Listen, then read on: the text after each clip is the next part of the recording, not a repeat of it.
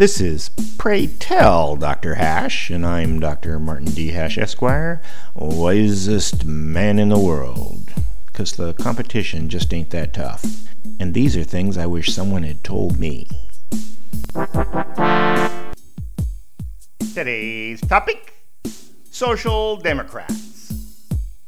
Political parties in Europe seem to be an almost random combination of political terms sandwiched together into familiar sounding names that are impenetrable to understanding what they really believe. Social Democrats being a prime example. The social part of their name refers to the concept that workers have a right to the fruits of their labor, while Democrats signifies that they want to exploit democracy as validation to force compliance. The insidious idea that simply because someone is peripherally involved in a company as an employee, that they have a right to claim part of that company's success, regardless of how insignificant or replaceable their contribution, is more than workers' rights. It's Marxist dogma that a business is owned bottom up by the employees instead of top down by the people who provided the idea, capital, and leadership.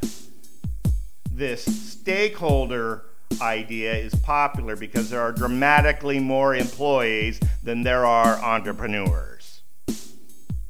Also, in the Marxist tradition, there are many more people wanting food and housing than there are people providing it. So, social democrats use the rubric of an ephemeral dignity right with an ever expanding definition of dignity to force the obligation upon society rather than leaving it an individual's responsibility to define their own dignity and make the choices necessary to achieve it.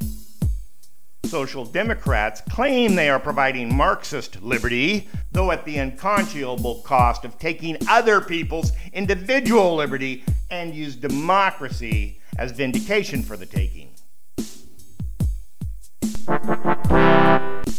For more, see my website at martinhash.com.